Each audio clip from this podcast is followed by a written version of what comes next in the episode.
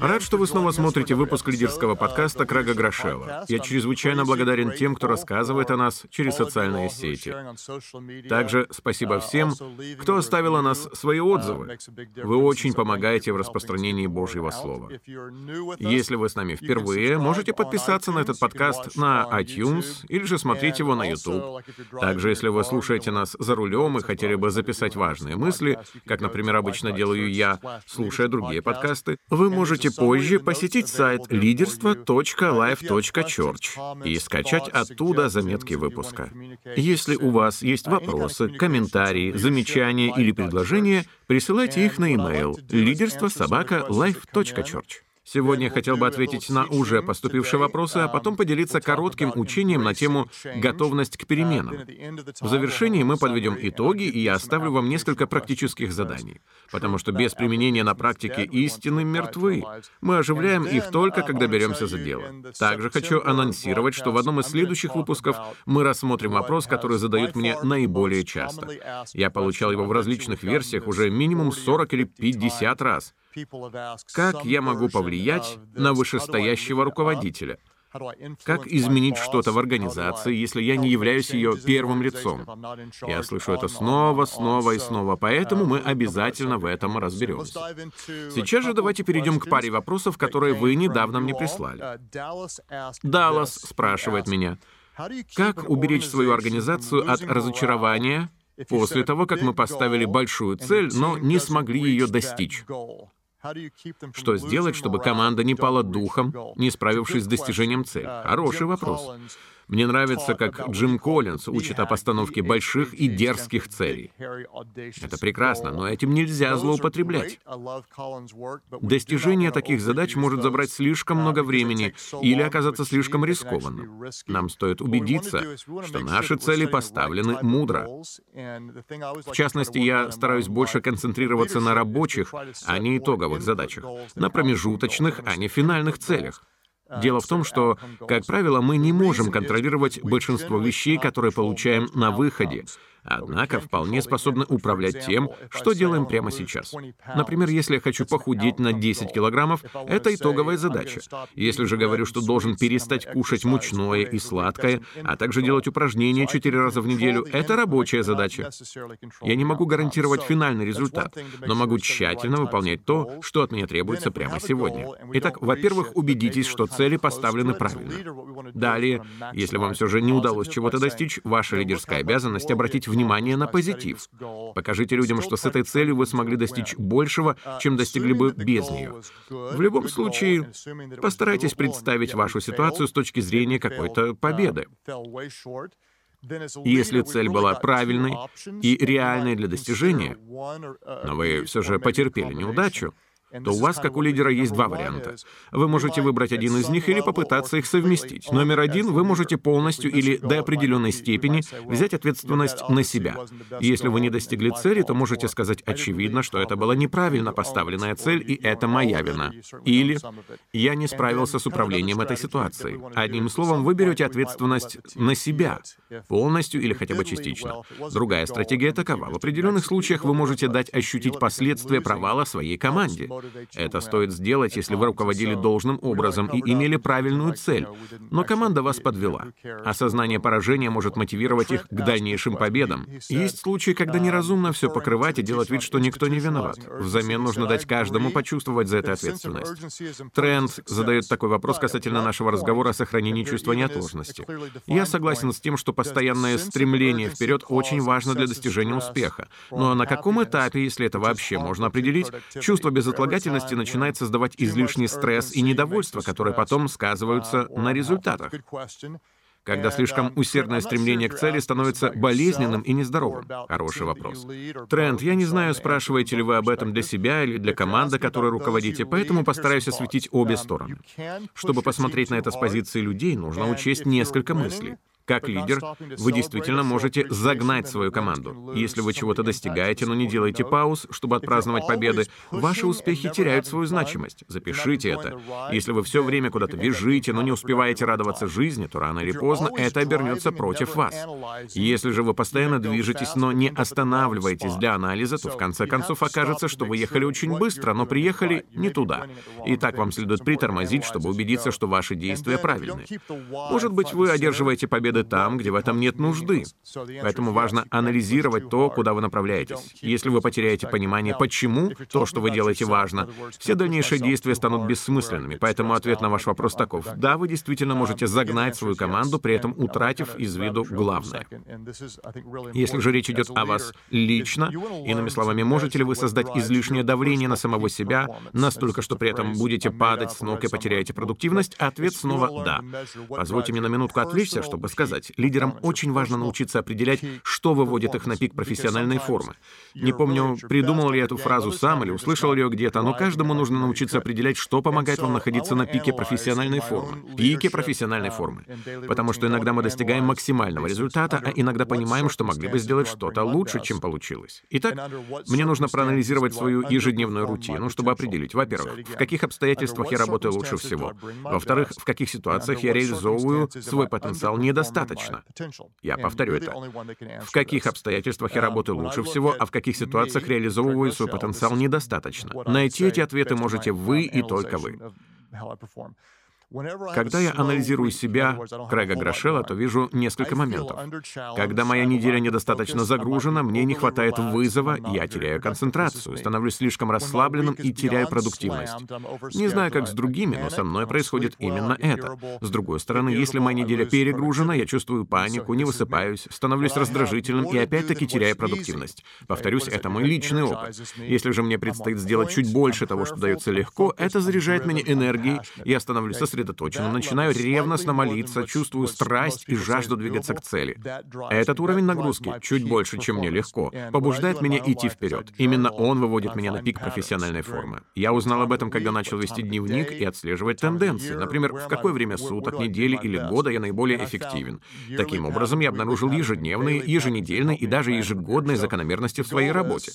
Хороший вопрос, Трент. Итак, ваша цель — определить, что выводит вас на пик профессиональной формы, а далее максимально это использовать. Теперь же давайте поговорим о главной теме этого выпуска. Сегодня мы пройдем ее первую часть, а в следующий раз рассмотрим вторую. Я хочу коснуться очень серьезного вопроса, и это готовность к переменам. Готовность к переменам. Этот заголовок очень важен для меня, поскольку перемены могут не зависеть от нас, но мы должны всегда быть к ним готовы. Это часть того, что значит быть лидером в своей организации.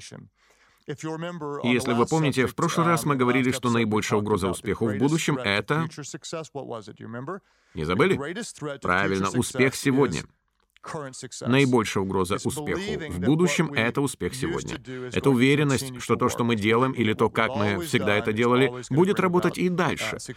Позвольте привести пример из мира пасторов. В течение долгих-долгих лет церковь в Америке была достаточно традиционной. Но где-то в конце 70-х, начале 80-х и точно в 90-х годах возникло понятие современной церкви. Вдруг вместо лавочек стали использовать стулья, вместо органа — барабаны, вместо мантий и строгих костюмов — джинсы, вместо сборников с гимнами — слова на экране. Добавились театральные элементы, а также видео, и вот — бум! Родилась современная церковь. Но сейчас, 15-20 лет спустя, этот формат служения стал очередной традицией. То, что когда-то было современным, теперь стало вполне традиционным. Почти все новые церкви выглядят одинаково. Барабаны, джинсы и все остальное уже никого не удивляет. То, что работало тогда, не обязательно работает сейчас. И нам стоит это признать, особенно в нынешнем мире, мире, в котором все меняется гораздо быстрее, чем раньше. И если мы продолжим действовать так же, как 15 лет назад, то мы рискуем утратить эффективность. Это применимо к вашему бизнесу, вашей семье и любой другой сфере лидерства. Давайте я скажу так. Мир изменяется все быстрее и быстрее. И если мы не будем постоянно совершенствоваться, то безнадежно отстанем. Если мы не изменяемся, то перестаем расти. Мне нравится, как об этом сказал Тони Роббинс. Перемены неминуемы, но прогресс — дело выбора. Если вы не готовы меняться, то не готовы быть лидером. Если вы не хотите, не можете или не собираетесь изменяться, то никогда не станете успешным. Итак, сегодня я оставлю вам одну ключевую мысль о готовности к переменам. А еще двумя поделюсь в следующий раз. Но прежде чем я это озвучу, нам следует признать, что меняться должно не все. В моем мире миссия неизменна. Изменяется только то, как мы ее достигаем. Я живу в соответствии с великим поручением Иисуса. «Идите по всему миру и проповедуйте Евангелие. Идите и научите все народы». Это то, чем я и занимаюсь. Но интересно, что Иисус сказал нам, что нужно делать и где это делать, но не объяснил, как. Он не рассказал, как это осуществить. Дал ответ на вопрос, что делать, но не определил, каким образом. Если вы работаете в торговле, то должны продать весь свой товар. Это то, что вы делаете. При этом вы можете выбрать разные пути, как этого достичь. Если вы воспитываете детей, то знаете, что является вашей целью. Они должны вырасти верными, ответственными, целеустремленными, почитающими Бога. Но есть целый ряд разных способов, которыми можно достичь такого результата. И то, что сработает с одним ребенком, может не подойти другому. Методы могут меняться. Итак, ключевая мысль о готовности к переменам. Номер один, и это то, чему мы посвятим остаток сегодняшнего выпуска, измените то, как вы думаете об изменениях. Номер один, измените свое восприятие перемен. Измените свое отношение к переменам.